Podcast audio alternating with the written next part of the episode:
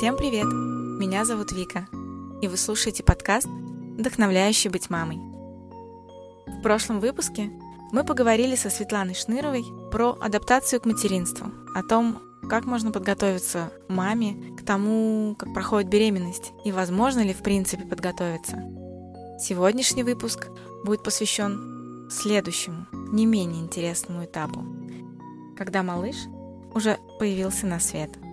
Можно ли адаптироваться к тем событиям, которые происходят с мамой и малышом, когда они вместе?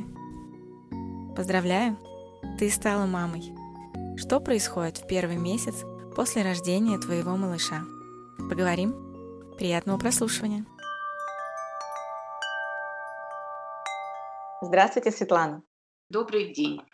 Мы с вами в прошлый раз говорили про адаптацию к материнству, и наша беседа в итоге вылилась в адаптацию относительно времени до родов, до беременности, во время беременности.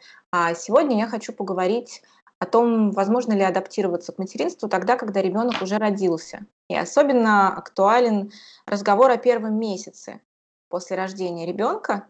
И прежде всего хочется спросить, с точки зрения мамы, которая, точнее, будущей мамы, которая, возможно, ну, она только рассматривает как вариант, что однажды она будет мамой, и, естественно, хочет узнать, а разве есть разница между, в принципе, первым годом, да, когда ребенок совсем маленький, и первым месяцем? Почему надо стоит, и почему мы говорим именно о важности первого месяца после родов? Ну, потому что этот период, он называется периодом новорожденности, да, то есть ребенок, он не просто младенец, он новорожденный, то есть с определенными какими-то особенностями. Особенности прежде всего такие, ну вот представьте, это больше всего в родах, кстати, изумляет. Вот он только что был в животе, появился, и вот он здесь снаружи. И для ребенка колоссально все изменилось, но мы видим его, вот он был там, не знаю, час назад еще внутри. То есть ребенок, которому предстоит только адаптироваться к жизни вне утробы.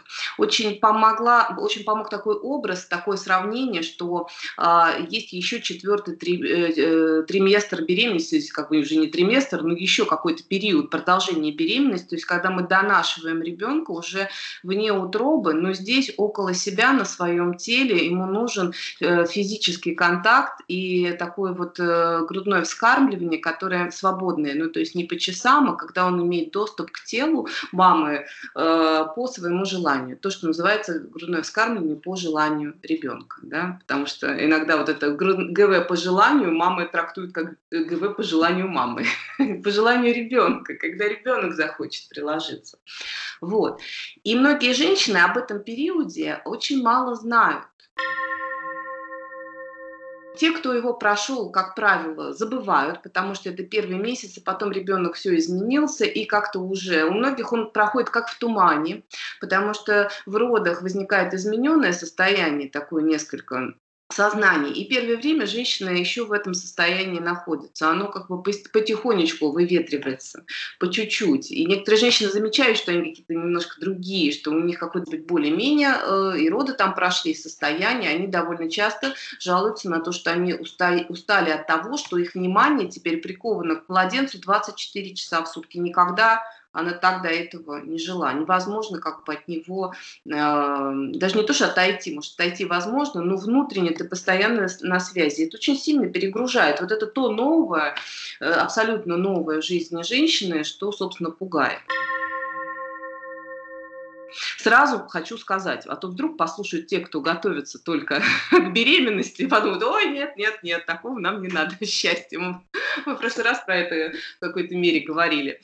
А, я вам скажу, что это действительно проблема первого месяца. Потом происходит адаптация. То есть вот эта адаптация идет месяц, у кого-то чуть больше. В конце концов мы должны научиться жизни с ребенком и распределению своего внимания, чтобы хватало и на себя, чтобы чувствовать, вернуться к ощущению своим потребно- своих потребностей и э, на ребенка. Да? То есть это э, регулируется иногда просто навыком. Надо просто научиться.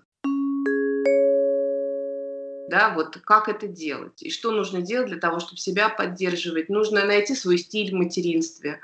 Это как бы то, что э, нам помогает чувствовать себя в материнстве э, свободно. Вот стиль материнства удобный и свободный. Не э, умный себя прекрасно. Во-первых, она никому ничего не должна. Да? Э, это состояние, оно особенное. И чтобы не нагнетать, я не хочу говорить, э, в какую сторону оно особенное. У некоторых бывает эйфория после родов, и она долго держится. Наоборот, вдохновение, счастье, радость. Да? Но э, эйфория тоже это сложное переживание. Даже когда слишком много радости и положительных эмоций, мы даже от этого можем уставать. Потом у нас может быть некоторый откат, когда мы как бы в пониженном тонусе, в ну, таком эмоциональном фоне, а потом выравниваемся. Просто нужно понимать, что это особенный период. И слова поддержки, во-первых, он пройдет.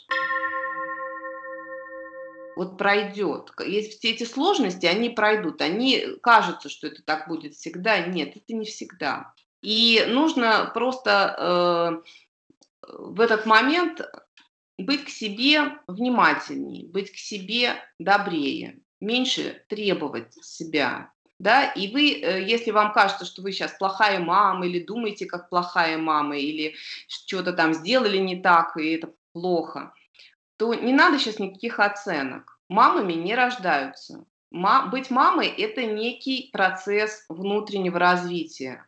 Вы будете постепенно меняться, будете расти вместе с ребенком, меняться, ваше отношение будет к себе меняться. Да, сейчас кризисный момент, сейчас иногда бывает трудно за что-либо зацепиться. Ну и не надо, отцепитесь от всего, наоборот, разожмите руки, посмотрите, что будет. Просто плывите в этом состоянии, вот побудьте какое-то время с этим новым. Это состояние, я имею в виду, это новое, что пришло в вашу жизнь. Не то, что вы ощущаете как плохое или сложное, а то новое, что пришло в вашу жизнь. И понимаете, что э, даже к хорошему, даже к счастью нужно адаптироваться, нужно научиться с этим жить, с этим взаимодействовать.